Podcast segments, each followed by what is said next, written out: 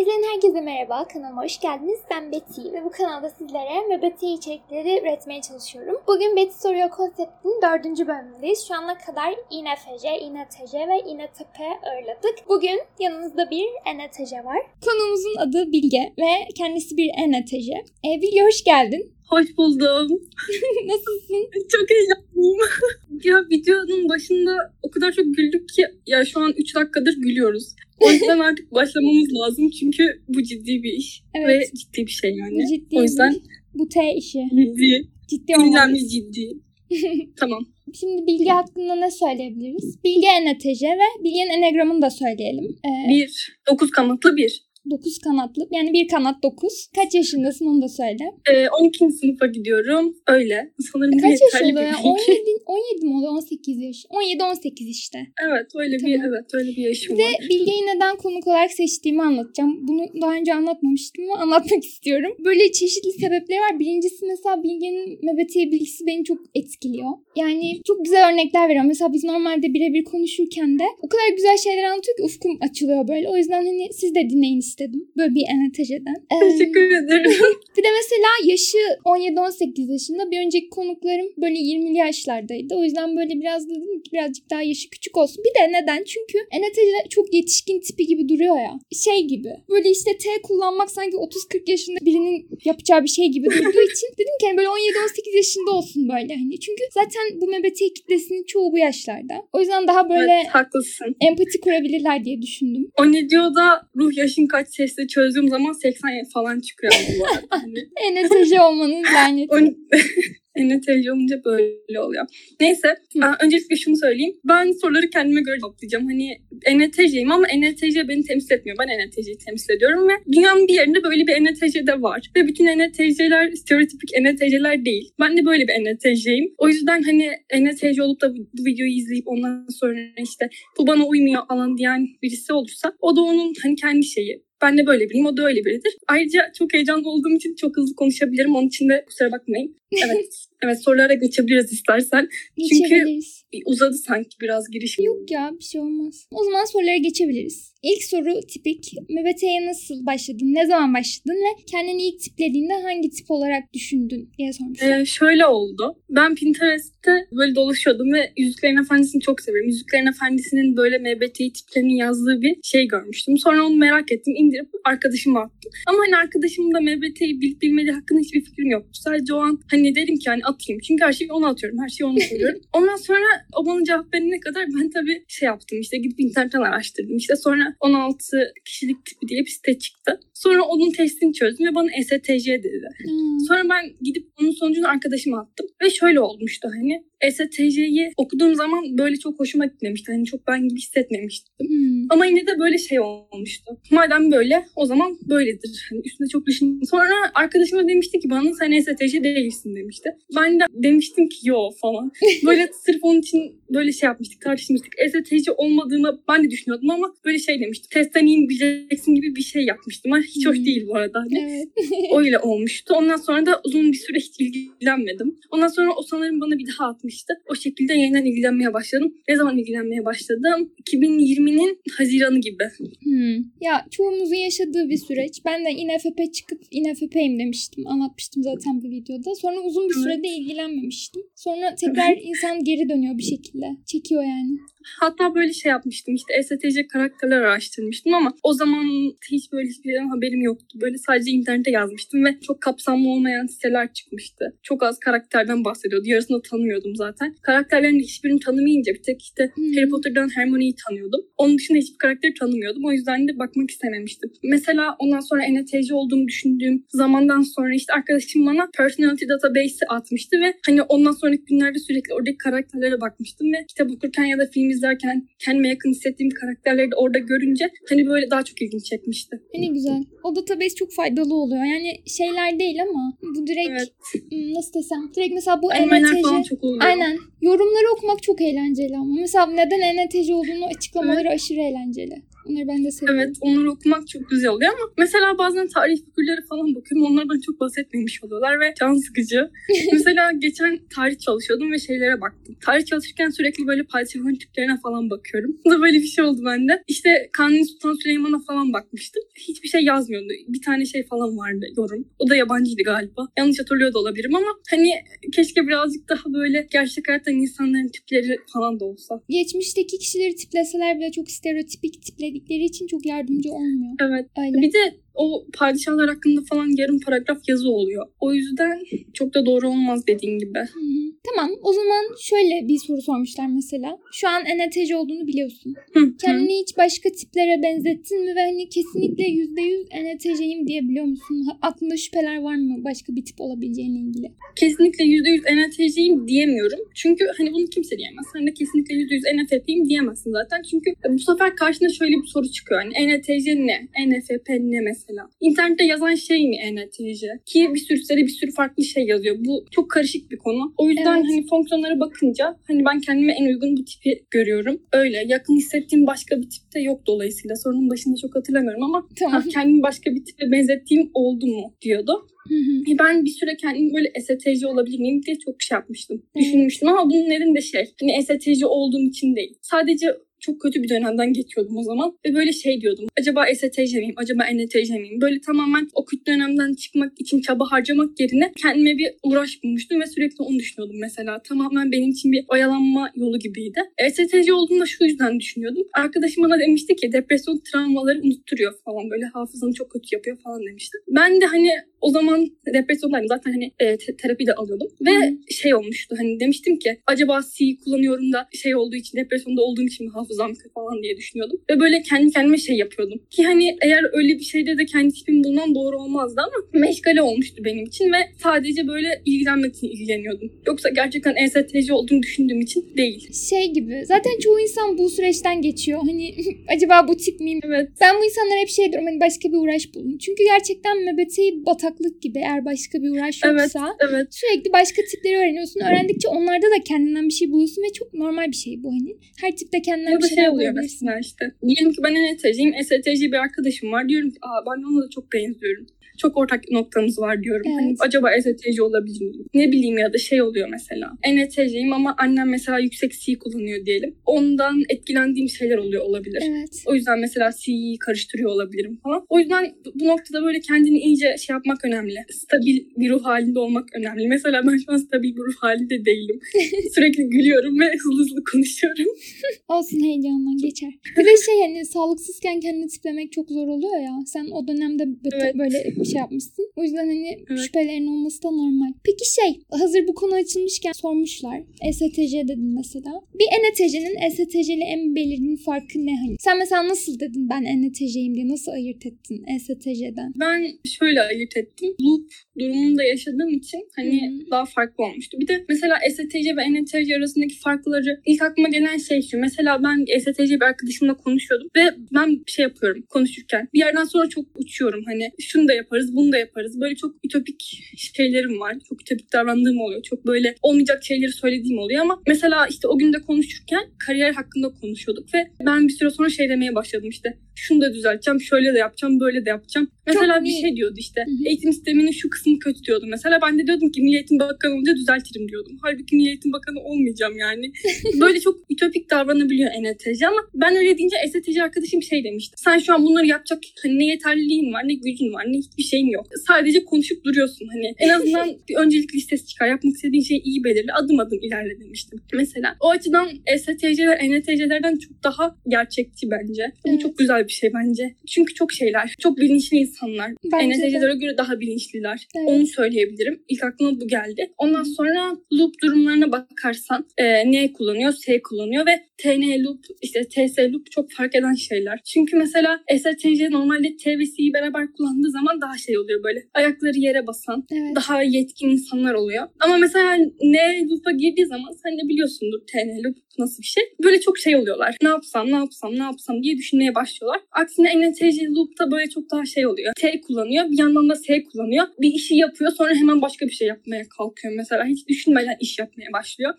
Ne kullanan- STC'de şey yapıyor işte. Düşünmekten iş yapamıyor. Kalbik bunun tam tersi mesela olması lazım. Yani, Yani- zaman Anladım. daha şey olması lazım bilinçli. Ama e, ni kullandığı zaman mesela ENTC şu an çok karışık oldu burası ama ni kullandığı zaman ENTC böyle daha hayalci olabiliyor. Ki yine ayakları yere basıyor bu arada. T var sonuçta. Ama S kullandığı zaman böyle daha şey oluyor. Hayatta Dürtüsel.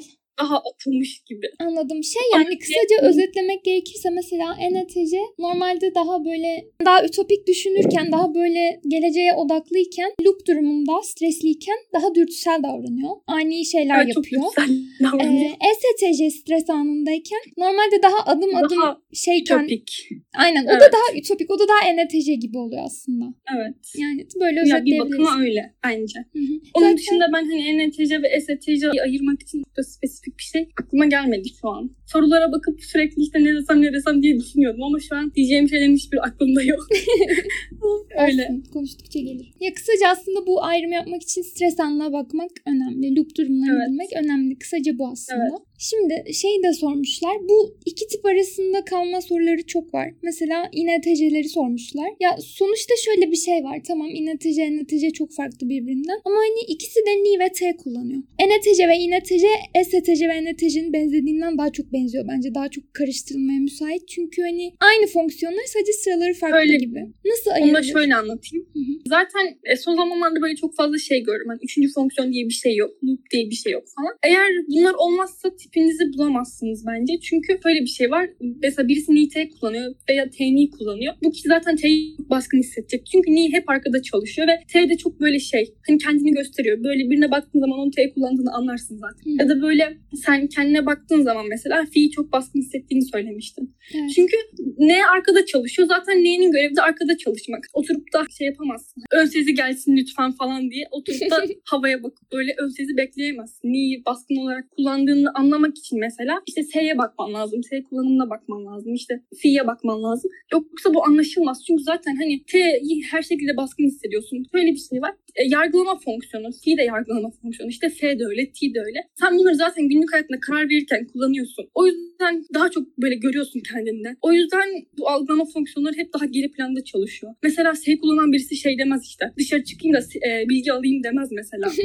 Evet. ya da işte niye kullanan birisi şey demez hani işte oturayım da fikir bekleyeyim falan hani işte fikirden fikire atlamam lazım şu an şunu düşünmem lazım şimdi de şunu düşünmem lazım demez. Ya da işte C kullanan birisi şey demez işte bir şey yapacağım ama önce bir gideyim tarih kitabı okuyayım demez mesela. Hı hı. O yüzden bu noktada birazcık üçüncü fonksiyona bakmak lazım. Çünkü üçüncü fonksiyon gerçekten çok fazla şeyi belirleyebiliyor. Böyle ENTC ve INTC arasında kalan insanlar varsa da üçüncü fonksiyona baksın, dördüncü fonksiyonuna baksın. Çünkü her şekilde T'yi baskın hissedecek. Bu sefer de INTC olmasına rağmen kendine şey diyecek işte. ENTC diyecek. Bu sefer de yanlış tiplemiş olacak kendini. O yüzden de böyle şeyler olmaması için üçüncü fonksiyona bakmak önemli diye düşünüyorum. İkinci olarak kendimi hiç INTC olarak düşünmedim. Çünkü benim en yakın arkadaşım INTC ve hani INTC'yi çok yakından görüyorum. O yüzden INTC olduğumu hiç düşünmemiştim. Güzel. Yani kısaca ikinci fonksiyon zaten çok hissediliyor. Çünkü bilinçli kullandığımız için. Ama diyelim ki arada kaldılar. Hangisi birinci, hangisi ikinci. O zaman üçüncüye bakmaları daha uygun olur. Tıpkı STC'ye söylediğimiz gibi.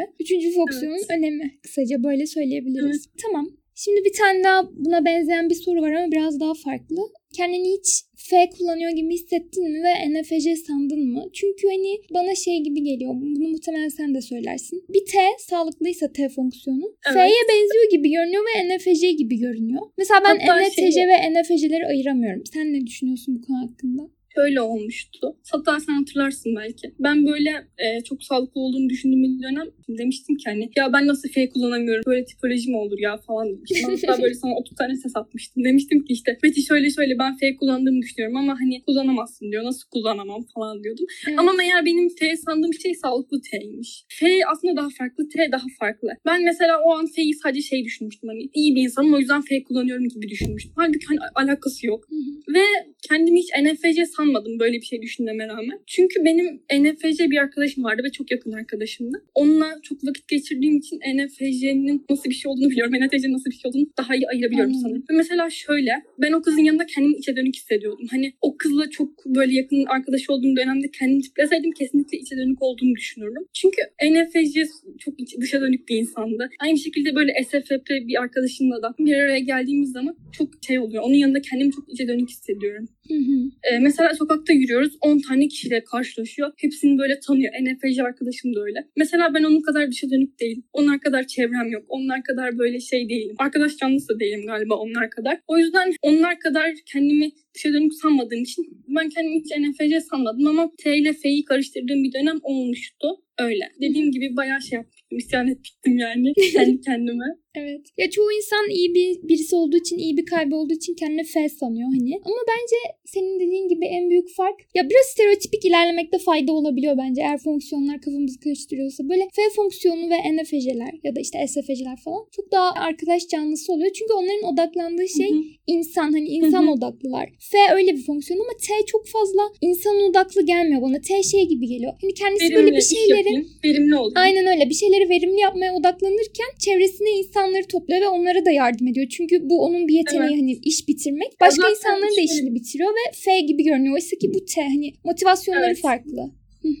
Buraya gelmeden önce şey izledim. Özgü Güler'in Ece Öner'in böyle kişilik analizini yaptığı bir videosunu izledim. Ve Ece Öner orada diyor ki, tam olarak hatırlamıyorum ama diyor ki işte bütün insanlar görünmez sicimlerle birbirine bağlı diyor. Ve şey diyor işte, birine mesela haksızlık yapıldığı zaman diğerine de haksızlık yapılmıştır falan gibi bir şey söylüyor ama benim burada söylemek istediğim şu. Bütün insanlar birbirine bağlıysa eğer, mesela ben bir işi yaptığım zaman ondan iyi etkilenecek bir sürü insan zaten olacak. Ve ben bu noktada faydalı bir şey yapmış olacağım için hani iyi bir insan olmuş oluyorum. Evet. Ve o zaman F sanmış oluyorum kendimi iyi bir insan olduğum için ama öyle bir şey yok. Mesela benim orada önceliğim iş yapmak. Evet. kullanan insanın önceliği başka bir şey. Ya da mesela ben sana şey demiştim geçen hatırlıyor musun? Okulda müdür bir böyle konferans gibi bir şey yaptı ve adam E ENTC bu arada. ENTC 3. İşte böyle şeyden bahsetti. hep. Şöyle yapacağız, böyle yapacağız. Ben sizi çok düşünüyorum. En çok ben düşünüyorum size. İşte okulda size şunları sağlayacağım, bunları sağlayacağım. Mesela bu adamın da F gibi görünüyor ama aslında T kullanıyor. Aslında orada istediği şey okuldaki bir hani görevini yapmak. Evet. Ama onun böyle şey gibi gözüküyor. Çünkü bizim için böyle iyi bir şey yapıyor gibi oluyor. şey Hani bu noktaya dikkat etmek lazım.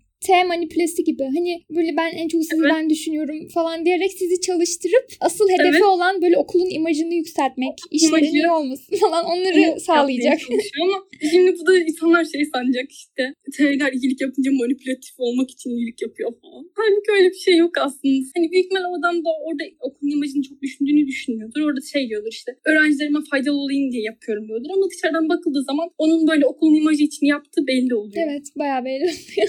bir de şey bu dediğin örnekle alakalı ben de bir tane örnek vereceğim. Mesela ben annemi tipleyemiyorum uzun bir zamandır. Çünkü hem İSTC hem İSFC gibi geliyor. Çünkü annem çok fazla böyle iş yapmayı falan çok sever. Hani böyle iş yapmadan duramaz. Ama bir yandan da böyle insanların iyiliğini falan çok düşünür. İşte onlara yardım etmek ister. Öğretmenlik yapıyor bu arada. Hani öğretmenlik de çok F kullanımını gerektirecek bir meslek. O yüzden çok karıştırıyordum. F mi T mi? İkisini de görüyordum. Sonra bir gün annemle konuşuyorduk işte. Anneme dedim ki senin motivasyonun ne? Hani neden böyle işlerine bu kadar şey yapıyorsun? Önem veriyorsun, bitirmeye çalışıyorsun. Neden bu kadar mükemmeliyetçi oluyorsun? Hani insanlar mutlu olsun diye mi yapıyorsun yoksa kendin böyle mi tatmin oluyorsun? İşleri düzgün yaptığında mı tatmin oluyorsun dedim. Sonra annem de bu soruyu hiç düşünmemiş ama o an konuştuğumuzda böyle asıl motivasyonunun kendi kendini tatmin etmek. Yani o işleri gerçekten iyi bir şekilde yapmak olduğunu fark ettim ve bu bana çok T gibi geldi. Çünkü o işleri iyi yaptığında otomatik olarak zaten insanlar da mutlu olmuş oluyor. Annem bunu insanlar mutlu olsun diye yapmıyor. Ve şu an İSTC olduğunu düşünüyorum. Emin değilim ama hani F yerine T olduğuna şu an eminim gibi. Bununla ilgili ben de bir şey söyleyeceğim. Benim 8. sınıfta bir fen öğretmenim vardı. Ve mesela o da İSTC, 6 İSTC. Ve mesela o da böyle çok şey. Hani o da öğretmen, annem de öğretmen olduğu için kadını böyle çok yakından tanıyordum. Hı hı. Hani hala böyle görüşüyoruz. Çok düzgün bir insan. Gerçekten her alanda çok düzgün bir insan ve hani herkese yardım ediyor. Her işi yapıyor. Ama ben de onu böyle şey düşünmüştüm. Acaba İSTC mi, İSTC mi diye düşünmüştüm. Ve sonra işte bir gün şey fark ettim. Yaptığı her şey aslında böyle bir hayatındaki düzen korunsun diye yapıyor. Zaten 6. Hı hı. Ve bu daha çok bana T gibi geldi. F'den ziyade. Zaten o hayatındaki düzeni kurduğu zaman insanlara yararlı oluyor. İşte çocuklarına yararlı oluyor. Eşine yararlı oluyor. Öğrencilerine çok yararlı oluyor. O yüzden böyle dolaylı yoldan böyle F gibi görünebiliyor bazen. Ha, bence çok güzel açıkladık. Ben çok beğendim. güzel oldu F ve T ayrımı. Yani asıl Canım yaparsın. temel motivasyonu bulmak. Yani temel motivasyonu ne? Evet. Fonksiyonları ayıran şey de bu zaten. Birbirine benzemesi. Yani Evet, aslında fonksiyonların Kesinlikle. karıştırılma sebebi yaptıkları eylemlerin birbirine benziyor olması. Ama Evet. asıl olay or- arkadaki motivasyon. Düşünsene bak T işte T kullanıyorum ama yürüyorum. O zaman S'mi kullanmaya başladım. çok komik. Şey, anneme yardım ettim F kullanıyorum. Falan böyle. Sofrayı kurdum F. Aynen öyle. İşte asıl olarak neden sofrayı kurdun, neden yürüdün? Önemli olan şeyler bunlar. Tamam. O zaman şöyle sormuşlar. Nasıl bir çocuktun diye sormuşlar. Böyle sormalarının sebebi de ENTC ve T fonksiyonunun çok yetişkin havası vermesi. Sen böyle çocukluğunda T görebiliyor musun? Yani ENTC bir çocuk ne yapar mesela? Yani nasıl ENTC olur? Böyle liderlik falan ben mı yapar? şöyle bir çocuktum. Ya annem NFP benim ve biraz böyle şey bir NFP. Stereotiplere maalesef uyan bir NFP ve NFP stereotipleri pek iyi stereotipler değil. Evet. Ve hatta annem şey diyormuş biliyor musun? Böyle ben bana hamileyken şey diyormuş işte Allah'ım çocuğum benim eksiklerimi kapatacak bir çocuk olsun diyormuş mesela. Öyle dua ediyormuş. Sonra ben doğmuşum. Üçüncü Annem fonksiyonu böyle hep benim biraz bir şeydi. Çocuk. Hı hı. Çok eğlenceli bir insan. Çok hani güzel vakit geçirdiğim birisi ama bazı noktalarda çok çatışıyoruz. Çünkü işlerini vaktinde yapmıyor, düzgün yapmıyor. Her şeyi böyle son dakikada yapıyor. Ve bu beni çok rahatsız ediyor. Çocukken de çok rahatsız ediyordu. Mesela çocukken sürekli okula geç kalıyordum ve annem yüzünden annem beni okula bırakıyordu. ve sürekli ağlıyordum okula geç kaldığım için. Çünkü çok kötü hissediyordum. Hani işimi eksik yaptım, yanlış yaptım diye. Ve şey bir çocuktum zaten. Çok uslu bir çocuktum. Başarılıydım. Herkes beni seviyordu okulda. Öğretmenlerim falan seviyordu. Her ebeveynin nasıl, hayal iyi bir öğrenci ettiği. nasıl olursa ben de öyleydim mesela. Evet. Derslerim iyiydi. Kitap okumayı çok seviyordum. Sürekli böyle araştırma yapıyordum. Böyle şey gibiydim. Büyümüş de küçülmüş gibiydim. Büyük insanlarla daha iyi anlaşıyordum çocukken. Zaten e, babam lise öğretmeni ve şeyde onun çalıştığı lisenin lojmanında kalıyorduk. Mesela orada hep böyle benden büyük insanlarla vakit geçiriyordum ki mesela 6 yaşında falandım ama hep böyle liseli öğrencilerle vakit geçiriyordum. Ve onlarla böyle sırıtmıyordu yani o kadar. Tabii ki çok fark ediyordur ama ya böyle büyümüş de küçülmüş bir çocuktum işte. Her şeyi böyle düzgün yapmaya çalışıyordum. İşte çalışıyordum. Başarılıydım. Annem, İnsanların işine anneme böyle karışıyor çok muydun? yardımcı olmaya çalışıyordum. Bununla ilgili bir şey anlatmıştın. İnsanların işine karışmakla ilgili. Bu ressam örneğini anlatabilirsin. Evet evet onu anlatırım şimdi. Öyle işte annemden dolayı da birazcık daha böyle daha T kullanıyor gibi olabilirim. Ve dur şunu anlatayım şimdi o ressam örneğini. Annem beni küçükken hastaneye götürmüştü. Orada işte çocuk bölümünde ressamlar vardı ve böyle duvarlara hayvan resimleri falan çiziyorlardı. Gidip onlara demiştim ki bu böyle mi yapılır ya biraz düzgün yapın. işte. Sonra nasıl yapmaları gerektiğini anlatmıştım. Bir de el kadar çocuğum hani. Niye büyük insanlara gidip böyle bir şey söylüyorsun ki? Neyse sonra annem de çok kızmıştı bana insanların işine karışma falan diye. Beni oradan çeke çeke götürmüştü. Ve böyle bu sanırım bir T örneği olabilir ve çok rahatsız edici bir örnek aslında. Ya düşünsene sen resim yapıyorsun sonra birisi gelip sana diyor ki çocuğun teki bu böyle mi yapılır ya düzgün yap diyor. NTC çocukken de NTC'ymiş. O zaman bu örneklere bakarak söyleyebiliriz. İşte ders çalışmaya gidiyordum. Beşinci sınıfta falan böyle. Kendi başıma her şeyi yapıyordum hani. Kendime yemek yapıyordum. İşte otobüse biniyordum. Şehrin diğer tarafına gidiyordum falan. Annem de bana çok güveniyordu zaten. Ki hala çok güveniyor. Ama bu bazen beni çok yoruyordu. Nasıl diyeyim? Çocuk gibi değil gibiydim. Ya. O yüzden mesela bu beni biraz üzüyor. Geçmişe baktığım zaman biraz üzülüyorum ama yani sorun yok. Böyleydi yani. Kişiliğin böyleymiş. Öyle yansımış yani. Her çocuk farklı Yani oluyor öyle. zaten. Evet. Bir de ya annem bu arada NFP dedim işte biraz anlaşamıyoruz dedim ama annem iyi ki NFP. Çünkü mesela T kullanan ya da böyle başka bir T kullanan bir annem olsaydı çok şey olurdu. Biraz çekingen bir çocukmuşum ve hep annem beni hep cesaretlendirmiş işte mesela. İnsanlarla konuşmam konusunda cesaretlendirmiş, bir şeylere katılmam konusunda cesaretlendirmiş, bir şeyler yapmam konusunda cesaretlendirmiş. Bana resim çizdirmiş işte şey yaptırmış işte bir şeyler çaldırmaya çalışmış, gitar kursuna göndermiş falan. Çok tatlı. Beni desteklemiş ama bazı yönlerden de destekleyememiş. Onları da ben kendim kapatmak zorunda kalmışım. Ya gibi. aslında böyle tabii ki her anne kız arasında böyle sorunlar olur ama hani düşününce Hı hı. mesela sizin ilişkiniz MBT anlamında çok ideal geliyor. Çünkü mesela annen T'sini geliştirmekte zorlanıyor muhtemelen. Sende T var ve hani annende fi var. Sende fi kullanımı biraz daha zayıf. Hani bu yönlerden mesela çok tamamlayıcı bir ilişki oluyor gibi duruyor. Hani mesela seni Evet. cesaretlendirmiş çok NFP'lik yapmış. Çünkü NFP'ler insanların içindeki şeyi görüp onu böyle dışarı çıkarmak istiyorlar. Evet. Potansiyel. Evet annem tam olarak öyle birisi. Hı hı. O yüzden de mesela şimdi öğretmen annem ve rehberlik falan yaparken mesela çok şey oluyor. Mutlu oluyor. Hani ders anlatmaktan çok rehberlik yaparken mutlu oluyor mesela. Güzel. Tamam bu soru da bitti o zaman. Şimdi şeyi soracağım. Az önce dedin ki hani böyle T kullanıcısı bir ebeveynim olsa zorlanırdım dedin. Mesela sormuşlar ki otoriteye karşı tutumun ne? Öncelikle sen kendin otoriter ve kuralcı mısın? Böyle değilsen böyle insanlar hakkında ne düşünüyorsun ve bu tarz insanlarla nasıl anlaşıyorsun diye sormuşlar. Ee, otoriter birisi bence o kadar otoriter birisi değilim. Benim için önemli olan orada o işin başında olmak değil de o işin başındaki kişinin o işi düzgün yapması. Yani iş düzgün bir şekilde ilerliyorsa benim için orada şeye gerek yok hani. İlla yöneteyim başında olayım benim dediğim olsun değil. Benim için orada önemli olan şey. Doğru şey yapılıyorsa benim için sorun yok. Hmm. Kurallar konusunda da şöyle eğer kurallar hayatımızı kolaylaştırıyorsa iyi ki varlar. Saçma kurallar da hani olmasına gerek yok. Böyle işte şey değilim. Kurallara uymalı herkes kafalarına işte cetvelle vurun falan. Böyle bir şey değilim. Ama hani kurallar olmasa hayatımız çok zor olurdu. Ve yararlı. Ben de yararlı şeyleri seviyorum. O yüzden kuralları da seviyorum galiba. Evet.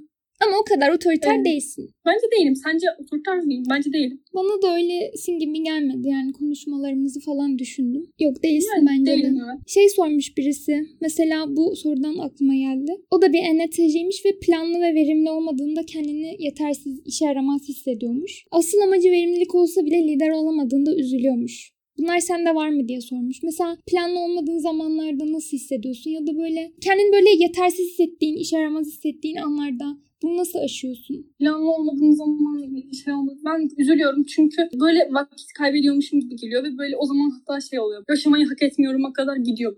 Ama kıyamam. bir yandan da hani o kadar nasıl diyeyim? E şurada bir 70 yıl bir yaşamımız var zaten. Onu o kadar böyle kasarak geçirmeye gerek var mı? Bence yok. Hani bilmiyorum ben eskiden daha şeydim böyle. Daha katıydım kendime karşı ama biraz açtım gibi. Bir de şu koronanın özellikle şu geçen baharda resmen böyle bir çöküşe girdim. Hatta işte depresyona girdim. Te- terapi almaya başladım falan. O dönem benim için çok kötüydü. Çünkü hani yataktan kalkmak için bile bir enerjim yoktu. Kalk banyo yapacak bile enerjim olmuyor öyle olduğu zaman. Ve o zaman böyle kendimi daha çok üzüyordum. Çünkü şey yapamıyorum. İşte seneye 12. sınıf yapmam gereken bir sürü şey var ama ben sadece yatıyorum. Bir de hani böyle hobilerimi bile yapmıyordum mesela. Çünkü benim orada mesela ders çalışmam lazım. Ben gidiyorum resim yapıyorum mesela. O zaman çok suçlu hissediyordum kendimi. Bunu aşmanın yolu da yani zamanla olacak bir şey. Hani bir anda işte suçlu hissetme kendini deyince o geçmiyor. Biraz böyle şey lazım. 7, Enegram 7 olmak lazım biraz galiba. Enneagram 7'ler ne yapıyor ki yani onu da bilmeyenler için açıklayalım. Neden 7 olmak Ya böyle- Hayatı daha zevk almaya odaklı yaşıyorlar. Hmm. Ya bir de şöyle bir şey var. Bir hayatın bir rutine dahil olduğu zaman daha iyi oluyor. Mesela ben işte okula başladığım zaman kendimi çok daha iyi hissetmeye başladım. Çünkü hani her sabah okula gidiyorum. Orada ders çalışmak zorundayım. Orada mesela ders dinlemek zorundayım. Not tutmak zorundayım. Bu beni iyi yönde etkiledi. Birazcık bir rutine dahil olmak zorunda oluyorsun. Çünkü bazen insanın öyle bir durumda kendini oradan çıkaracak gücü olmuyor. Hepimizin başına böyle şeyler gelebilir ama.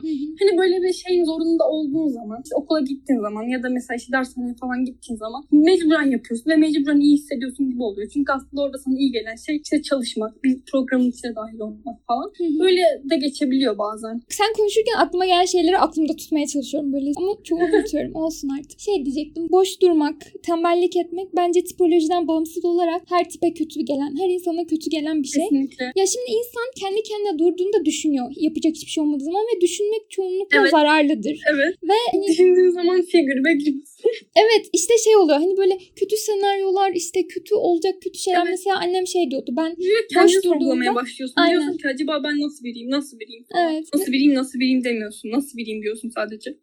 annem diyordu ki boş durduğumda işte acaba hasta mıyım acaba oğlum hasta mı kızım hasta mı diye düşünüyorum demişti. Bir de bu hani her insana kötü gelen bir şey boş durmak bir de hani fonksiyon diziliminde T falan varsa öyle yapınca mutlu olup çalıştığında mutlu olup çalışmıyorsan bence daha da kötü. Hani bir ENTC için. INTC, ESTC için çok daha kötü çünkü siz bunu yapınca mutlu oluyorsunuz. Hani bazı insanlar biraz daha tembelliğe karşı şeydir hani. Tembel olduğunda da aşırı kötü hissetmez. Ama hani bir ENTC mesela zaten kötü hissediyor. İyice de şey olur hani. Tam Ben şey düşünüyordum.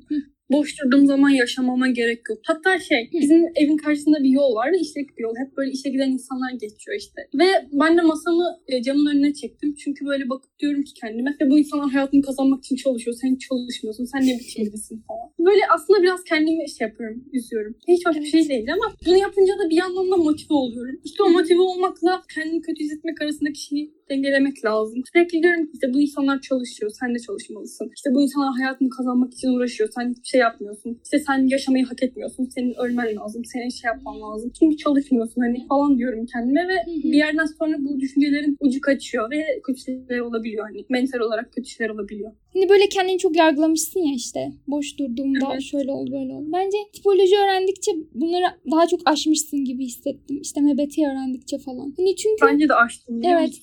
Aynen. Çünkü böyle düşünürken insan böyle düşündüğünün farkında olmuyor. Kendini yargıladığının, kendine acımasız davrandığının farkında olmuyor. Ama mesela tipolojiyle birlikte aa bunun bir sebebi varmış. Bu T fonksiyonum işte. Bu yüzden böyle yapıyormuşum deyince insan biraz Evet, daha iyi hissediyor. Aynen öyle. Tipoloji öğrenmenin faydaları. Kamu spotu tipoloji öğrenin. Bu videonun kamu spotu. Yine yaptım kamu spotunu. Evet yaptım. Fi. Herkesin kafasına fi fırlatıyorum. Ee, başka demişler ki bu sorular biraz NTC stereotipleriyle alakalı. Başkaları tarafından böyle bencil, çok dürüst veya kaba olarak nitelendirildiğin oluyor mu demişler. Ve bence öyle bir şey demiyor kimse benim hakkımda ama şöyle bir şey var. Bunda ben geçen son bir haftada çok fark ettim. T'nin bir üslubu var.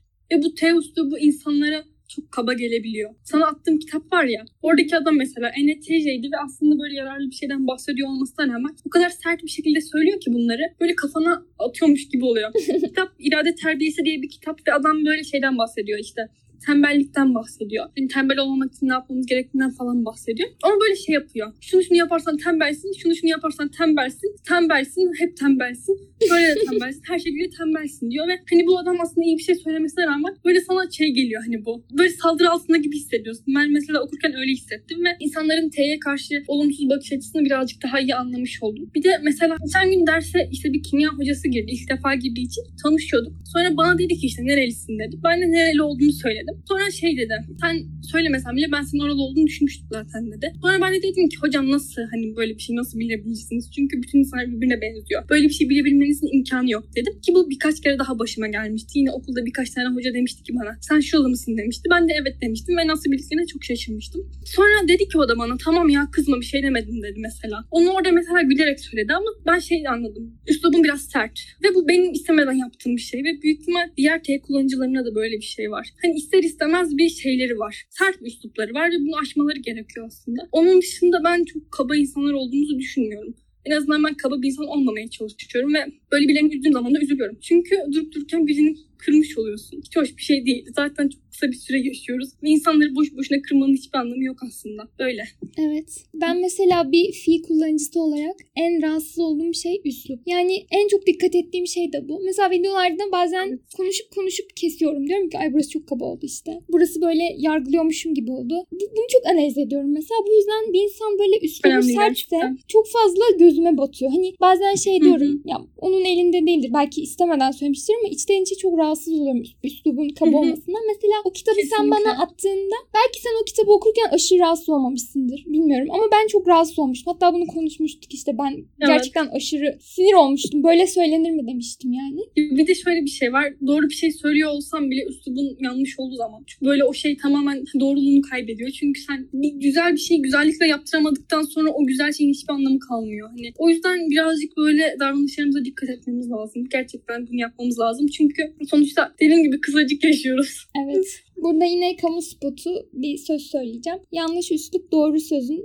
celladıdır. Aklıma geldi. Normalde böyle alıntıları asla hatırlamam ama şu an aklıma Ece geldi. Videosunda da bunu diyorlardı biliyor musun? Ve ben de bunu hep kendime diyordum. Bu videoyu izlemeden önce de diyordum. Diyordum ki hani ne yaptın değil nasıl yaptın önemli. Çünkü insanlar nasıl yaptığına bakıyor. Ne yaptığına bakmıyor günün sonunda. Hep bunu böyle kendime söylüyordum. O yüzden böyle dikkat etmeye çalışıyorum. Hani kibar olayım. insanları böyle kırmayayım. Evet. Ya ama şey bir de şöyle bir şey de var. Herkes böyle aşırı nazik konuşamazsın. Herkesin bir Evet. konuşma tarzı var. Hani böyle aşırı kaba olmadığı sürece ben sert üslubu biraz anlayabiliyorum. Hani şey yapmıyorum, yargılamıyorum öyle. Hani aşırı böyle rahatsız edici olmadığı sürece benimkine göre sertse diyorum ki bu da onun kişiliği. Belki T kullanıcılarında böyle bir şey vardır. Daha böyle sert bir üslupla konuşmayı tercih Olabilir. ediyorlardır ve bu olabilir. Normal geliyor bana. Tamam bunu da geçtik. Bence yine bu soruda stereotiplerle alakalı. İşte NTC'lere böyle duygular konusunda biraz zorbalık yapılıyor. İşte duyguları ya var tabii ki ama işte yansıtma konusunda sıkıntı yaşıyor ya da ne bileyim. Ya kısaca şöyle sormuşlar. Ben bunu böyle konuşarak bitiremeyeceğim. Soruyu sorayım direkt. Demişler ki bir NTC olarak sana duygusal davranılmasına rahatsız oluyor musun? Bu duygusallık seni bunaltıyor mu? Ve sen karşı tarafa duygusal davrandığında bu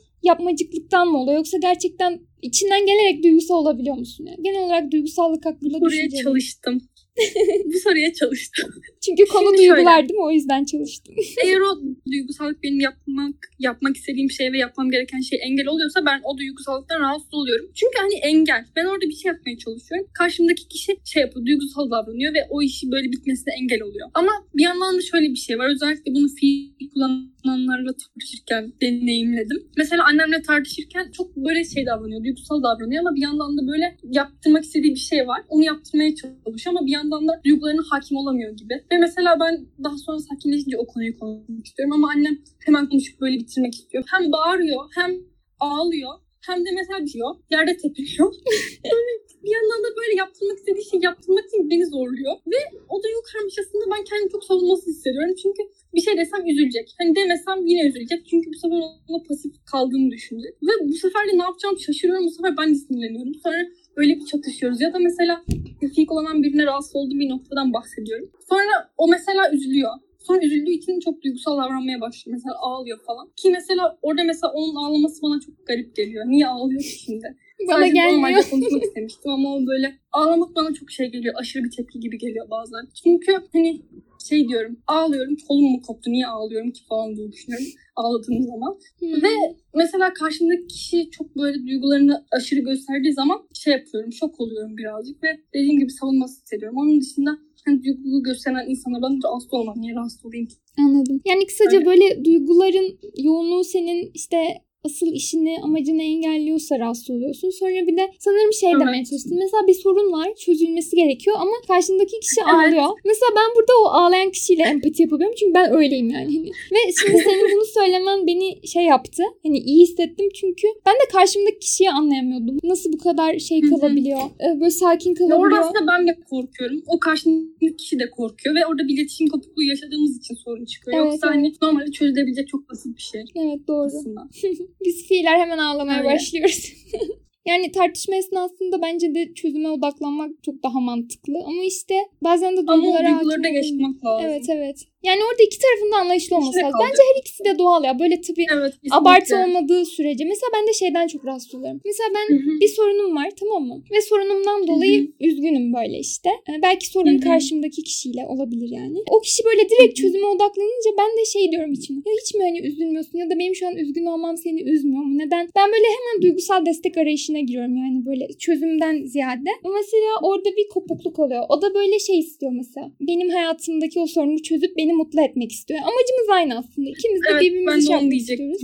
Aynen. Mesela bazen diyorum ki ben duygusal destek verme konusunda o kadar iyi değilim ama mesela o şeyi çözmesine yardımcı olursam belki onu mutlu edebilirim diye düşünüyorum. O yüzden öyle yapıyorum ama bir yandan da hani onun orada ağlaması, üzülmesi beni de çok üzüyor.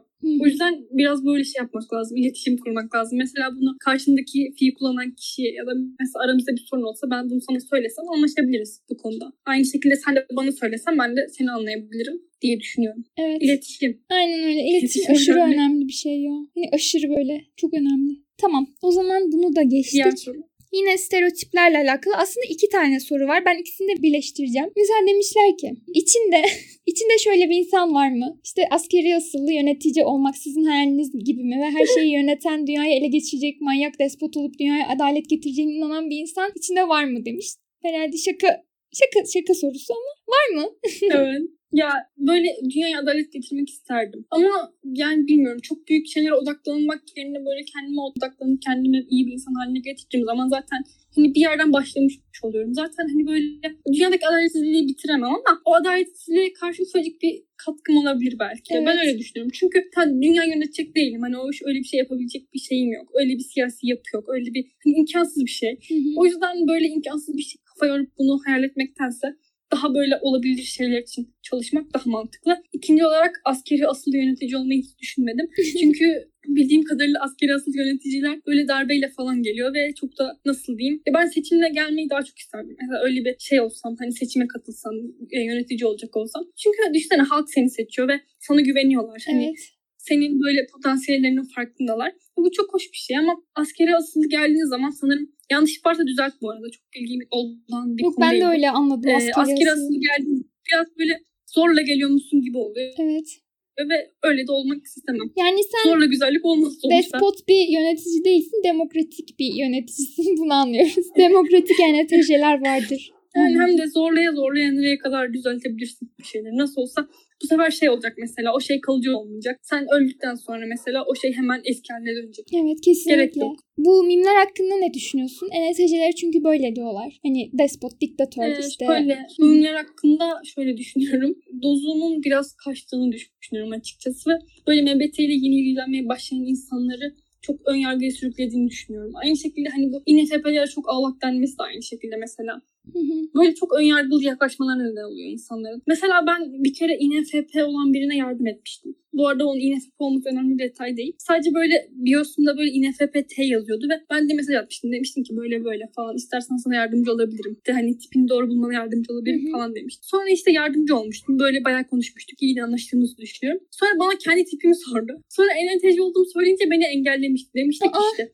sen kesin çok şöylesindir, böylesindir. Böyle bayağı şey yapmıştı bana. Tuhaf tuhaf Ne şeyler kadar yazmıştı ayıp ya. işte. O kadar Boş yardım etmişsin. insanları ezmeye çalışıyorsun falan demişti. Dediğini duyamadım bu arada. O kadar yardım etmişsin hani. ona rağmen hani bir aranızda bir Evet. iletişim olmuş. Ona rağmen engellemiş. Ben biraz üzülmüştüm. Ne tabii Hani ki üzülür. çünkü ben nasıl diyeyim o şekilde anılmak istemiyorum ve yeni MBT'yi öğrenen insanlar da öyle şey yapıyor. Mesela hiç hayatında hiç NTC tanımamış insanlar gelip diyor ki şöylesiniz böylesiniz falan. E değiliz. Yani sen beni tanımıyorsun ki. Git bu arada mimlere bakıyorsun. INFP'ler için de aynı şekilde mesela. Evet. Şu an aklıma INFP geldi. Onun örneğini veriyorum. Sen çok duygusalsın, çok ağlaksın falan. Hayır sen onu tanımıyorsun ki. Sadece mimlere bakıyorsun. Ve mimler mim sonuçta. Aynen. Zaten stereotiplerin görevi bu mimlere yardımcı olmak ya hani. o Yani yüzden evet. çok da böyle Ama insanlar çok ciddiye alabiliyor bazen. O da biraz Evet. kötü oluyor. Ya mesela ciddiye almıyorum diyen biri bile hani şey oluyor etkileniyor bir şekilde. Çünkü hani sürekli onu görüyorsun ona maruz kalıyorsun ve bilinç altında öyle oluşuyor. ENTJ'ler böyledir, Evet. INFP'ler böyledir. Çoğu kişi zaten tipinden bu yüzden şüphe ediyor. Kesinlikle. O zaman Diğer e, soru. korktuğum zor sorulara geldik. Niye soruları? Niye soruları aynen. Mesela önce onu sorayım. Benim kanalıma Ni kullanıcısı olan iki kişi geldi. INTJ, INFJ. INFJ olan tam böyle şey yapamadı, açıklayamadı. INTJ olan yani biraz denedi ama o Ni'nin verdiği karmaşa şeyin böyle bağlantı kurma şeyinden dolayı böyle yarıda kalmış gibi oldu biraz. Dediler ki hani Evet. Ni'yi ikincil kullanan birisi belki daha iyi açıklar. Sen Ni'yi nasıl Bundan biraz açıklarsın? korkuyordum. Ni benim için şöyle bir şey ki bence bu herkes için böyle. E, Ni böyle şey gibi iç kılavuz gibi benim için. Mesela T bir şey yapmak istiyor tamam mı? Ve o şeyi nasıl yapacağını Ni sayesinde öğreniyor. Çünkü hani böyle içten içe bir güven duyuyor. Bir şeyi nasıl diyeyim? Mesela ben çok aceleci bir insanımdır ama acele ettiğim konularda genelde çok yanılmam. Çünkü ne yapmam gerektiğini böyle içime hep doğuyor. Hep böyle bir şey hissi. İçten içe bir güven hissi. Mesela ben çok fazla şey kullandığım bir dönemde bir süre sonra şey olmuştu. O şey bana başka bir perspektif veriyor ama hani bir yerden sonra kendini çok desteksiz hissediyorsun. İçten Hmm. içe böyle rahatsız hissediyorsun. Çünkü içteki o şeyi kaybetmiş gibisin. Böyle bir içindeki pusulayı kaybetmiş gibi oluyorsun. Mesela benim hep böyle şeydi. Hayatım boyunca hedeflerim belliydi. Yapmak istediğim şeyler belliydi. Küçükken bile az çok birazcık farkındalığım vardı. Ve ben bunun neden kaynaklı olduğunu düşünüyorum. Böyle bir iç, iç farkındalık gibi. Ve bu iç farkındalığı da anlatmak o kadar kolay olmuyor. Mesela İNTC videosunda işte İNTC konuk şey demişti. O, o gün ekmek almam gerektiğini bilmiyordum ama yanına bozuk para almıştım. Çünkü o içten içe onu hissediyordu. Hani böyle bilinçsiz bir şey aslında. Zaten hani algılama fonksiyonları genelde bilinçsiz oluyor ve anlatması birazcık daha zor oluyor. Çünkü Evet. arka planda çalışıyorlar ve kullanan kişi bile çok böyle şey hissetmiyor işte. Bunu yaptım niye falan diyecek kadar hissetmiyor. Ee, o yüzden ben böyle düşünüyorum bu konuda. Ee, mesela şey, peygamberlere baktığınız zaman mesela onların hep Nidon tiplendiğini görürsünüz. Çünkü şöyle bence o insan mesela çok büyük bir kargaşanın içinde yaşıyor. Her an böyle başına bir şey gelebilir. Zaten çok yeni bir şey etmiş o döneme. O yüzden o insan mesela çok büyük bir belirsizlik içinde yaşıyor ama o Ni sayesinde böyle bir iç kılavuzu var. Bir içten içe bir güven duyduğu bir şey var. Ve o Ni sayesinde daha doğru kararlar alıyor. Ki zaten Ni kullanınca, Ni dolma olunca ya işte TF kullanıyorsun ya da işte TT kullanıyorsun. Daha dengeli karar vermeni sağlıyor. Çünkü hem duygusal açıdan bakıyorsun olaya direkt hem de mantıksal açıdan bakıyorsun. Hem de içten içe bir güven hissediyorsun o şeye karşı. Ve o şeyi yaptığın zaman o şey doğru oluyor. Hani yapman gereken şeyi içten içe bilmek Ni bence. Bence de öyle. Mesela iç kılavuz dedin ya. Belki niye anlamak için tersi olan S'ye bakmak da çok faydalı olur. Evet. Çünkü S biraz daha böyle Evet. şey gibi. Sen şey demiştin bunda Dış yolsuz. kılavuz gibi. Hayır dış kılavuz ama mesela sen mesela S kullandığında kendini böyle yolsuz gibi hissediyorsun. Yolsuz derken hani yolunu kaybetmiş gibi böyle tam ne Evet, evet. yapacağını bilemiyorsun. Çünkü hani senin içinde bir şey var sana ne yapman gerektiğini söyleyen ve hani o şey sana böyle dürtüsel olmanı Biliyor falan söylemiyor ya da ani şeyler yapmanı söylemiyor. Her şeyi planlamak, belirlemek istiyor Evet. ama sen dürtüsel olduğunda ya da böyle aniden bir şey yaptığında o niye rahatsız Kopuk ediyor mesela. Aynen. Bir de mesela şöyle bir şey var. Ben çok fazla şey kullandığım dönemde ilk başta kendimi çok iyi hissetmiştim. Çünkü tamamen farklı bir bakış açısı işte. Böyle çok özgür hissediyorsun. Bir de hatta bunu bana bir İNTC arkadaşım da söylemişti. S girdiğim zaman çok özgür hissettim demişti. Çünkü o kafandaki o ses, o kılavuz daha az olmaya başlıyor ve sen direkt dışarıya açılıyorsun. Hmm. Ama bir yerden sonra o dışarıya açılmak seni yoruyor. Çünkü aslında o kadar dışarıya açılmaya alışık değilsin. O kadar böyle onu sevmiyorsun da aslında o kadar böyle şey olmayı. Anlık olarak çok iyi geliyor ama Ondan sonra şey oluyor işte yavaş yavaş kopuk hissediyorsun. Kötü hissetmeye başlıyorsun. içine çökmeye başlıyorsun. Yolsuz hissediyorsun. Ne yapacağını bilemiyorsun. Bu da yani seni üzüyor tabii ki kötü hissettiriyor. Anladım. Yani loop durumunda loop da sormuşlar çünkü. Loop'tayken böyle mi hissediyorsun ve hani nasıl çıkıyorsun? Evet. Bunu da anlatabilirsin istersen. Yani loop'tan nasıl çıktım? Ben loop'a girdiğimi düşündüğüm dönemde hemen sonra böyle şey oldu. Korona patlayınca her şey kapandı. Ben de evde böyle kendi kendime kala kala birazcık daha bunu dengelemiş oldum. Hmm, niye kullanmış oldun? Çünkü o dönemde çok fazla şey yapıyordum. Şey kullanıyordum. İşte sürekli böyle kitap okuyordum. Hatta şey aylık hedeflerim vardı. Hepsini böyle gerçekleştirebiliyordum falan. O dönem benim için çok iyiydi. Mesela loop çok fevri oluyor. NTC loop da çok fevri oluyor. Hmm. Mesela ben şey yapıyordum. İşte duştan çıkıyordum aynaya bakıyordum. Diyordum ki aa saçımı mı kessem diyordum. Ve 5 saniye düşünüp saçımı kesiyordum falan. Kendi kendime kesiyordum. Hani güzel olup olmayacağı umurumda değil. O işin sonucu umurumda değil. Sadece o an canım yapmak istiyor ve yapıyorum. Ama bu yapmak isteyip yapmak birazcık şey oluyor bir yerden sonra. Toplum hayatını zorlaştıran bir şey. Hı hı. Çünkü hani nereye kadar böyle yaşayabilirsin ki? Kim böyle yaşayabilir? Mesela yapmak Öyle isteyip biraz. yapmak, S kullanıcıları da yapmak isteyip yapınca iyi hissediyorlar. Ama onlar da bunun Evet. bazen kötü sonuçlarına maruz kalabiliyorlar. Hani Evet ama onlar mesela aynen. Sedonlar hem T kullanıyor hem Fi kullanıyor ikinci olarak. O T ve Fi onları birazcık dengeliyor. Mesela Fi kullandığı zaman SFF'de o yapmak istediği şeyin e, böyle ahlaki sonucunu daha çok göz önüne alarak yapıyor ve sonuç olarak kötü bir şey yapmamış oluyor. Evet. T kullanan kişi de o işin böyle kendi mantığına uygun olan son şeyini düşünerek daha çok yapıyor ve yine aslında iyi bir şey yapmış oluyor. Kötü bir şey yapmış olmuyor. O yüzden S içe dönük fonksiyonlarla iyi oluyor. Ama T ile çok da iyi olmuyor mesela bence. Bence de olmuyor. Evet çünkü bir de bir ENTC'nin yapacağı bir şey değil öyle. Bir şey düşünüp hemen evet, yapmak. evet. Çünkü böyle Bir de hesaplamak böyle ister. şey oluyor. O yaptığı şeylerin e, e, sonuçları kötü geldikçe kendini kötü hissetmeye başlıyor. Çünkü hep böyle şeye alışık NTC genelde. İşte her şeyi düzgün yapmaya alışık. Her şeyi böyle yoluna koymaya alışık. işleri bozmaya alışık olmuyorlar genelde. Çünkü T kullanıyor, ni kullanıyor yani. Ama o S'den dolayı biraz böyle şey yapıyor. Özgüveni de kırılıyor bir yerden sonra. Hı hı. Çünkü yanlış şeyler yapmasa neden oluyor o S onu. Ve o da kötü hissetmeye sebep oluyor falan filan. Yani iç kılavuzuna tutununca loop'tan çıkıyorsun. Niye Evet. tutununca? Anladım. Evet. Peki o zaman şimdi NTC'nin fonksiyon diziliminde fi var son sırada ve sen bunun etkilerini görüyor musun? Yani fi'yi nasıl değerlendiriyorsun kendi içinde mesela? Bence fi T'yi dengelemek için çok dengeliyor zaten dengeleyici fonksiyon da böyle ikisi beraber güzel oluyor. T yalnız başına çok kötü oluyor. Mesela geçen şey oldu. Annem, babam, bir de kardeşim işte arabayla bir yere gidiyorduk. Ve kardeşim dedi ki eskiden böyle şey oluyormuş. Hasta insanları öldürüyorlarmış dedi. Ben de dedim ki aa ne kadar mantıklı bir şey dedim. O an benim aklıma o şeyin kötü bir şey olduğu gelmedi. Sonradan geldi. Sonra annem de hemen çıkıştı işte böyle dedi ki nasıl buna iyi bir şey dersin çok kötü bir şey işte hani çok Fi. ahlaksızca bir şey falan dedi böyle. Annem NFP fi kullanıyor. Babam da INTC fi kullanıyor o da. Çünkü yaşı fi kullanmaya çok uygun yani. Ve sonra onu duyduğum zaman benim aklıma şey geldi işte. O insanların acı çekmesini engelliyor. Ondan sonra şey yapıyor işte. O insanların kaynak harcamasını tamamen engelliyor ve hani daha verimli bir şey. Ama mesela bu düşünce tek başına çok katı bir şey düşünce. Hoş olmayan bir düşünce. Evet. Ve bu fiile dengelendiği zaman mesela şey olur hani o insanların hani iyileşebiliyorsa iyileşmesini sağlarsın. İyileşemiyorsa mesela ölene kadar böyle daha rahat yaşamasını sağlarsın. Ama gidip de kafasını kesmezsin.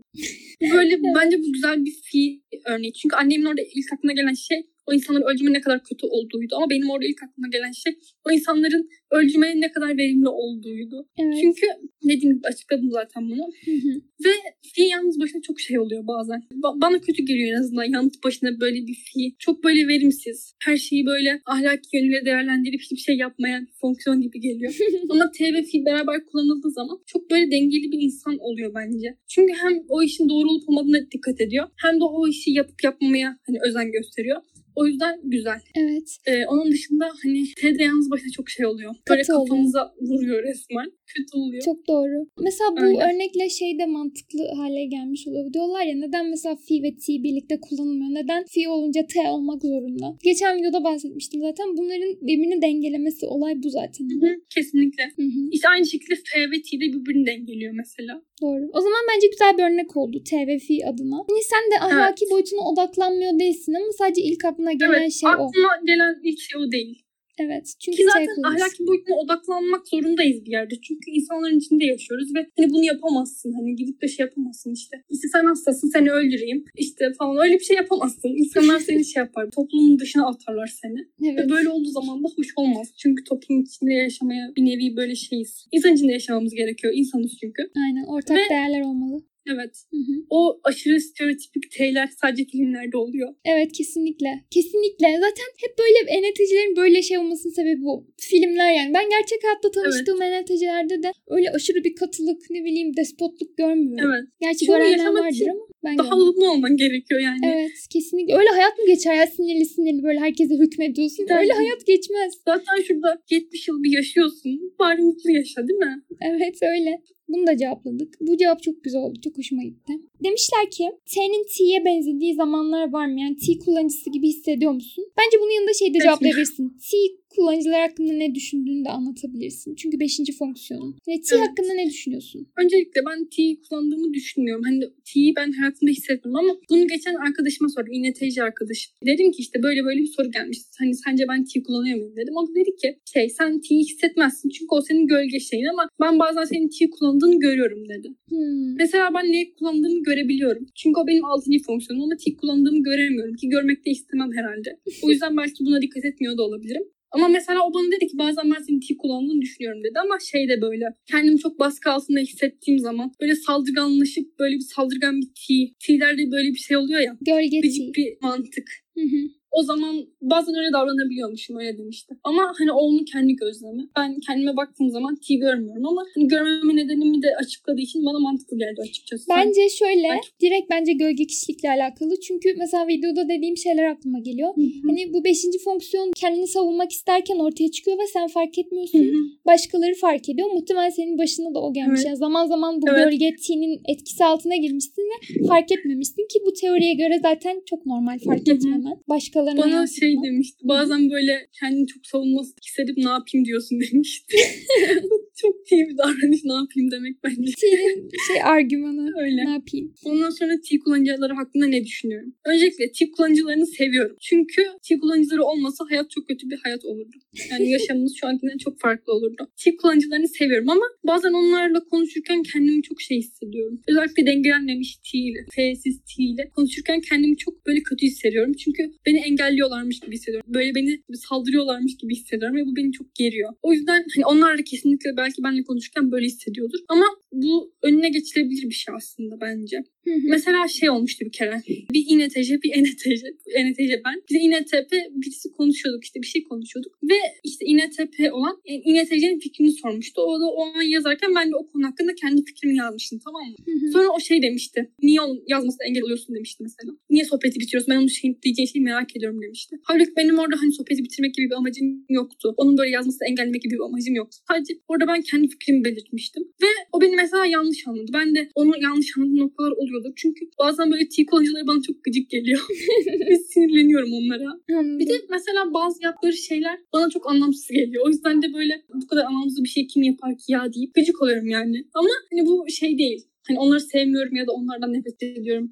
Onlarla anlaşamam gibi bir gıcık olmak değil. Bunu da söyleyeyim. Ya şey aslında zaman zaman birbirinize karşıt hissetmişsiniz. T kullanıcıları T'lere öyle hissediyor bazen. T'ler de T'lere öyle hissediyor. Çözülebilir bir şey. Çünkü Aynen. insanlar kaç yıldır yaşıyor. Mutlaka çözen T kullanıcıları ve T kullanıcıları vardır. O yüzden çözülür yani. Sorun olacak bir şey değil. Aynen öyle. Tamam. Bunu da geçtik. Demişler ki C körlüğü hissediyor musun? C senin Ee, öncelikle-.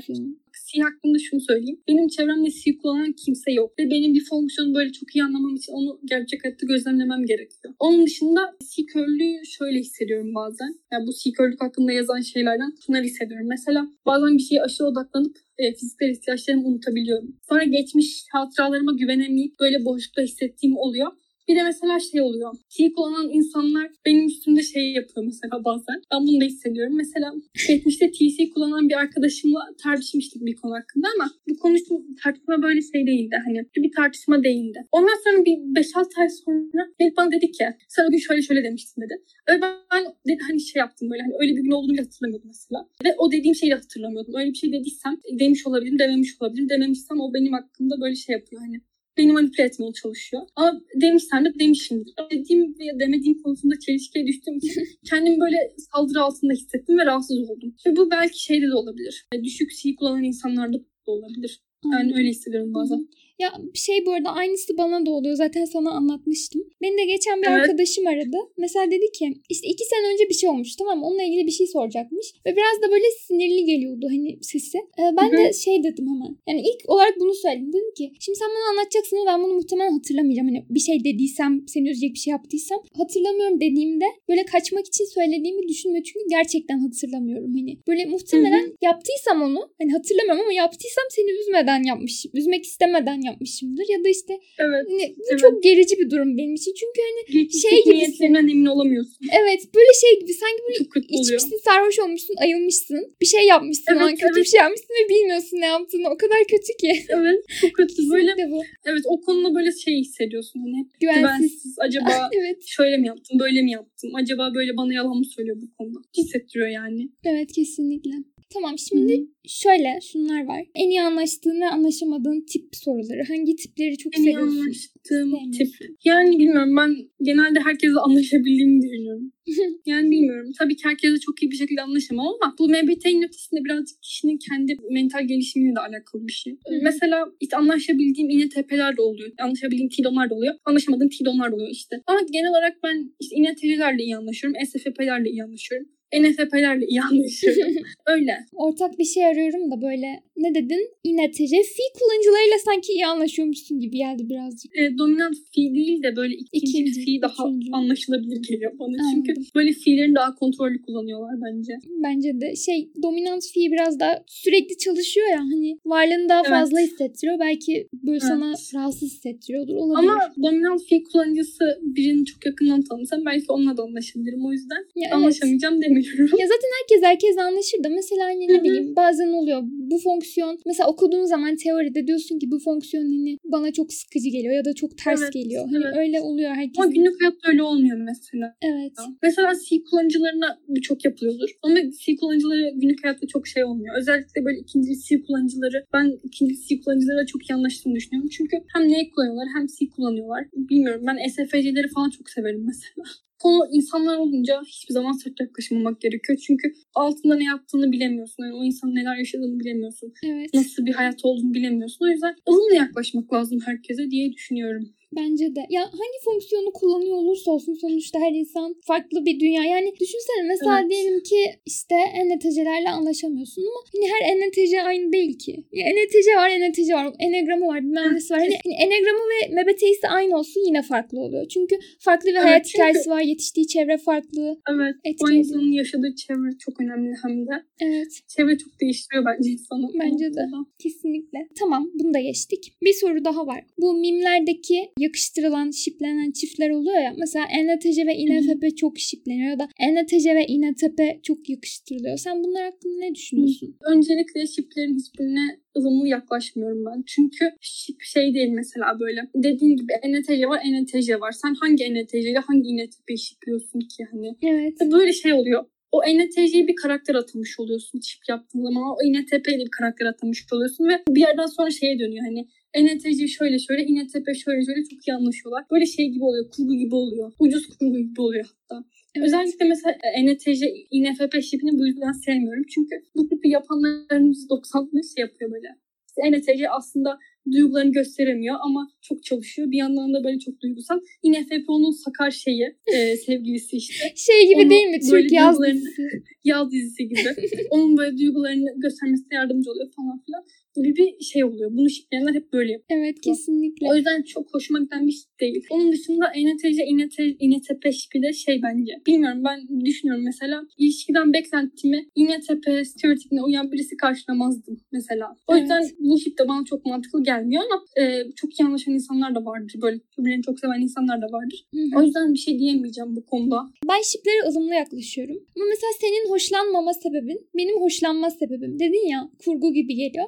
mesela ben onun kurgu gibi olmasını seviyorum hani. Ama bir yandan şeye de inanıyorum. Böyle çok fazla nasıl desem bunlara bel bağlanmamalı. Hani böyle konuşmak çok eğlenceli tamam mı? Mesela ben bir şeyi çok seviyordum ilk başladığımda. İşte NFP, INTC ya bayılıyordum yani aşırı seviyorum. Böyle INTC'yi falan da çok seviyordum. Hala seviyorum. Hani bir NTC gördüğümde şey oluyorum böyle. Hani stereotipik NFP'ye dönüyorum tamam mı? Gerçekten seviyorum ama hani şeyin de farkındayım. Bunu tabii teoriyi daha iyi öğrendikçe fark ediyorsun. Bir sürü INTC var. Ben mesela yani çok fazla tanımadım ama birkaç tane tanıdım ve hepsi de birbirinden farklıydı. Hani genel olarak hepsini Evet. seviyordum ama hepsini de sevmediğim ya da çok sevdiğim farklı şeyler oluyordu. Hani fark ediyorsun ki tamam Evet. şipler çok güzel. Arkadaşlık ilişkileri bunları kurgulamak, hakkında Hı hı. konuşmak çok eğlenceli ama her zaman gerçek hayata uygulayamadığında fark ediyorsun. Bunu Evet. fark ederek konuşman gerekiyor. Ve sen böyle deyince de şunu da fark ettim. O şipler böyle tam kafamda mantıklı bir şeye oturmadığı için benim hoşuma gitmiyor. Hı hı. Çünkü bir kalıba sokamıyorum ben onları kafamda. Bir ayıramıyorum kafamda. Hep böyle bir sürü çeşidi olabiliyor. Bir sürü böyle şeyi var. istisnası var. O yüzden böyle istisnalı şeyler hakkında konuşmak çok hoşuma gitmiyor sanırım. Anladım. Öyle. Mantıklı. O zaman bunu da geçtik. Demişler ki aslında T kullanıcılar hakkında konuştuk ama işte NTP'ler hakkında sormuşlar. Sence NTP'ler sizin tembel formlarınız mı? Yani NTP demek tembel NTC anlamına mı geliyor? Ve sizi ayıran şeyler neler? Bunlardan bahsetmek ister misin? Öncelikle ben MBT'yi sadece harflerden ibaret sanıyorken işte arkadaşıma diyordum ki aa şimdi odam dağınık olunca NTP mi oluyorum deyip böyle gülüyordum. ne kadar iğrenç bir espri diye. Neyse bir kere NTP ve NTC'nin bütün fonksiyonları farklı hani. Ama mesela nasıl benziyorlar? Bazen NTP'ler çok idealist olabiliyor. Belki o yönden benziyor olabilirler. Yoksa ben NTP'lerle NTC'leri hiç benzetmiyorum. Ve NTP'ler hakkında ne düşünüyorum onu sormuşsun sanırım. Onu söyleyeyim. NTP'leri ben seviyorum ama o T'lerini dengeledikleri zaman seviyorum. Çünkü bazen çok şey oluyorlar. Mesela NTP bir arkadaşım vardı. Bana rastgele makale atıp üstünde konuşturtuyordu. Ve sonra mesela şey yapıyordum. Açıklama yapıyordum tamam mı? Böyle çocuğa makale atıyordum. Diyordu ki şöyle şöyle olursa nasıl olur diye soruyordum mesela. Bir de onu tartışıyorduk aynı konuyu. Bir tane konu var onu dallandırıp budaklandırıp o konunun bütün uzantılarını tartışmaya çalışıyordu. Ve mesela bazen çok uzun sürüyordu. Ben sıkılıyordum, yoruluyordum. Hani başka bir şey yapmak istiyordum. Ama o hala diyordu ki şöyle şöyle olsa ne olur falan. En sonunda ben sinirleniyordum. Sonra tartışıyorduk. Kavga ediyorduk birazcık. Böyle tuhaf oluyordu. Her fonksiyonun dengeli olanı iyi zaten. Her fonksiyon içi- için Evet. geçerli olan bir şey bu. Evet. Öyle. Mesela onun da şey yapması lazım. Ben onun o konunun her yönünü konuşmak istediğini anlıyorum ama o, da benim mesela o konunun her yönünü konuşmak istemediğimi anlaması lazım. Böyle ısrar etmemesi lazım. Evet. Böyle bazen NTP'ler bunu yapmıyor. Hı hı. Hani illa böyle ısrar ediyor, böyle şey yapıyor, baskı yapıyor karşısındakine. Bu mesela çok rahatsız edici oluyor. NTP'ler yapmayın böyle şeyler. belki bu şeydendir. Hani onlarda F de var ama belki F'sini evet. geliştirememiş bir NTP'nin yaptığı Evet, bir evet. şeydir bu. Olabilir çünkü Olabilir. mantıklı. Tamam. O zaman son soru. Demişler ki en sevdiğin, kendine en yakın bulduğun NTC kurgusal karakter hangisi? Bunu biraz anlatacağım. Anlat. Bu arada bundan önce yani bu soruyu görünce şey yaptım. Gidip NTC kurgusal karakterlere baktım ama şu an hiçbir aklımda değil. Ben de Ee, bakayım. şöyle bir şey var. NTC kurgusal karakterler genelde böyle manyak oluyor. Kesinlikle O yüzden kendini çok yakın görebildiğim NTC kurgusal karakter olmuyor ama e, mesela şey vardı. Netflix'te bir tane anime vardı böyle 13 bölüm. Sinbad. Sinbad'ın maceraları gibi bir şey. Ve oradaki ana karakter NTC'ydi. Böyle şey yapıyordu. NTC 7'ydi. Ve böyle gördüğüm en sağlıklı NTC'ydi. Hem böyle F'sini güzel kullanıyordu. Hem işte S'sini güzel kullanıyordu falan. Ülke ülke gezip oradaki insanlarla arkadaş olup ticaret yapıp işte o oradan arkadaşlarını alıp böyle kendi kendine bir ülke kurmaya çalışıyordu ve hani o kadar ilham verici bir karakterdi ki ben onu çok sevmiştim. Çünkü her şeyi çok dengeli yapıyordu hani. Ama bir yandan da yediydi mesela. Çok eğleniyordu falan. Eğlenmeye çok önem veriyordu falan. Onu diyecektim. Ve çok- Evet. Ha? Diyecektim ki ben de şimdi database'e baktım. Bütün NTC kurgusal karakterler Enneagram 8. Yani Sekiz. hepsi bu işte canavar stereotipine uyuyor gibi şey yaptım buradan. Hani Evet. 8'ler canavar olduğu için değil ama Biraz genelde evli oluyor. aynen ya da 3 demişler. Hani Mesela, mesela NTC Evet. 7 olan bir NTC daha sempatik hani. Evet çok şey böyle çok arkadaş canlısıydı. Her gittiği yerde böyle insanlarla arkadaş olup şey yapıyordu. Kendine yandaşlar bulabiliyordu. Çok böyle sempatik ve çekici biriydi. Hani duygusal anlamda çekici biriydi. Onu mesela çok seviyordum. Ondan sonra şey var. E, Jojo Part 7'de e, Funny Valentine diye bir karakter var. Ve hatta e, bunu okuyabilirsiniz. Çünkü şey güzel bir TT karşılaşması. Oradaki ana karakter de şey INTP ve şey oluyor mesela. Ve başına spoiler versem iyi olur. Tamam. Neyse. Bir ceset var onu toplamaya çalışıyorlar. Bu INTP karakterimiz yürüme engelli ve yürüyemiyor. Ve o cesedi toplayıp ondan böyle o da şeyin cesedi. Böyle bir eski bir Aziz'in cesedi. O yüzden özel güçleri var gibi. O cesedi toplayıp işte yeniden yürümeye çalışıyor. NTC karakterde Amerika'nın 23. başkanı. ve o da o cesedi toplayıp ülkesini böyle kalkındırıp ülkesini harika bir yer yapmaya çalışıyor ve aynı zamanda işte o karakter ENTJ 1. Mesela ben onu okurken böyle çok şey yapmıştım. Hani bayılmıştım adama. Çünkü çok adildi, çok ölçülüydü falan. Ve aslında ikisi de iyi karakter ama böyle karşıt olmaları benim çok hoşuma gitmişti. Güzel böyle TT kısımları var. şey de hoşuma gitmişti. O İNTP karakter TC Loop'taydı. O çok belli oluyordu. ENTJ Aa. karakter ülkesini böyle kalkındırmak için bir şeyler yapmak istiyordu. Mesela ENTJ birlerde belki bu olabilir. Çünkü Death Note'daki Light Yagami de aynı şekilde bir şey yapıyor ama hani o şeyi tamamen aslında şey için yapıyor. Adaleti sağlamak için yapıyor. O bahsettiğim karakterinde bir tane sözü var işte diyor ki benim bütün yaptıklarım adaletle mi yapılıyor diyor. Öyle bir sözü var. Şu an çok hatırlamıyorum. Hatta ikisi de 1 ve 2 onların. Light da öyle. Funny Valentine de öyle. 1 ve 2'ler böyle biraz adalet takıntılısı. Böyle birazcık daha aktivist oluyorlar. Aslında Ee, şey Light için Light bana böyle çok adalet gibi yapıyor gibi gelmemişti başta. Yani şöyle ama aslında yapmak istediği şey o değil. evet evet yani zamanla böyle kendi hırslarına yenik düşen böyle kendi Evet, egosuna evet. yenik düşen ve hani aslında Yozlaşıyor. yaptığı her şeyi kendisi için yapan bir karaktere dönüşüyor. Mesela az önce Evet. gördüm ben bir kanat iki olduğunu bilmiyordum. Neden acaba iki, iki dediler diye düşündüm ama sonra fark ettim ki böyle insanlar tarafından sevilme böyle yükseltilme Evet. yüceltilme takıntısı var. Bu yüzden mesela iki Evet. kanadı çok mantıklı geldi. Ben de onu mesela 9 kanatlı diye düşünüyordum. Evet. Çünkü aslında o kanatların ikisini böyle şey kullanıyor olabilir. Hani yakın kullanıyor olabilir. Çünkü çok idealist birisi 9 gibi ama bir yandan da 2 gibi çok böyle aktivist, böyle adalet. Ki ikiler Evet, çok şey oluyor. kesinlikle. Hatta Ece Öner'in videosunda şey yapmıştım ya. Demiştim o Ece Öner de 1 ve 2'ymiş. Ece Öner de öyle birisi mesela işte hep adalet, hani doğruluk falan filan tarzı şeylere çok vurgu yapan birisi. O işte o bahsettiğim karakter de öyle, Light da öyle. Böyle Hı. biraz aktivist oluyorlar. Ve o bahsettiğim karakter mesela o kadar yozlaşmış değildi. Sadece Evet. böyle bir tane hoşlanmadığım davranışı vardı. O yüzden o karakteri ben çok sevmiştim gerçekten. Hatta keşke daha çok görebilseydik diyorum. Ama mesela şey yaptığı oluyordu. Kendi amacı uğruna alakasız şeyler yaptığı oluyordu. Bazı şeyleri saydığı oluyordu ama o da hani kötü karakter yerine olduğu için kabul edilebilir sanırım. Anladım. Öyle. Ya kısaca sen şeyi sevmişsin. Böyle stereotiplerin dışında normal insan, iyi bir Evet. insan olan birisi olmasını sonra- sevmişsin. Attack on Titan'da Irvin Smith diye bir karakter vardı ve o da şeydi mesela komutandı sanırım çok hatırlamıyorum. Sadece 3 sezon izledim onu da.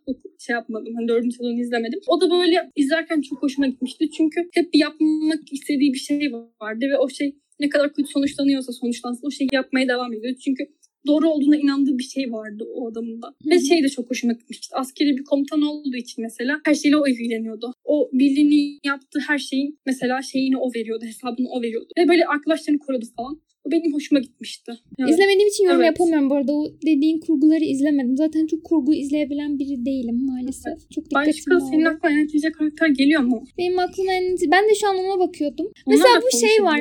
Madagaskar penguenlerindeki şeyi hatırlıyor musun? İzledin mi bu arada Madagaskar'ı? İzledim. Bu animasyon olan. Orada mesela benim şey çok hoşuma gidiyordu. Şimdi Madagaskar'daki herkes bu hayvanat bahçesinden kaçmaya çalışanlar P tipi tamam mı? Aslında hepsi değil dur. İkisi J'di sanırım. Ama böyle dağınıklar. Çok dağınıklar ve bu onların yaptığı yol açtığı böyle şeyleri düzensizlik, kargaşaları hep o düşüyordu. Böyle hiçbir şey olmamış gibi kalkıp yollarına devam ediyorlar. Aynen.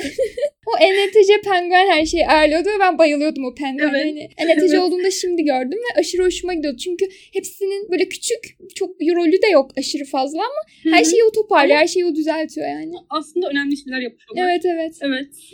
o başlarındaki penguen ENTJ mi? Ben onun ENTJ olduğunu bilmiyorum. ENTJ'ymiş evet. Hatta şey onun böyle analiz istediği diğer penguen de İğnetepe. Ve o da şey sürekli. böyle sürekli analiz ediyor. Ona rapor falan veriyor. O kadar çiğ Evet, ki. Yani evet, keşke daha fazla güzeldi. izlense. O ben Madagaskar'da çok görmemiştim onları. Çok az rolleri vardı ama diyalogları onların- çok TT'ydi böyle. Güzel, güzel aslında. Onların güzel bir dinamiği olabiliyor. Evet. Ben ne diyecektim? ENTJ 8 karakterlerde genelde şey var sanırım. Yani hep böyle şey karakter oluyorlar ya, kötü karakter oluyorlar ve böyle hep geçmişlerinde bir fiille ilgili bir sıkıntı var. O fiilden dolayı olan sıkıntı 8 oldukları için onları saldırganlaştırıyor. Hmm. Çünkü böyle şey hissediyorlar hani fiille bir kopukluk yaşıyorlar. Sonra diyor 8 oldukları için diyorlar ki işte bütün herkes bana karşı, bütün dünya bana karşı. Aslında onlar da o kadar da şey değil, kötü değil. Yani kötülük yapıyorlar tabii ki kötüler ama hani onun arkasındaki şey daha böyle travmalarla alakalı. Gerçi herkesin kötülük yapma nedeni böyledir ama sen benim demek istediğim şeyi anladın. Evet.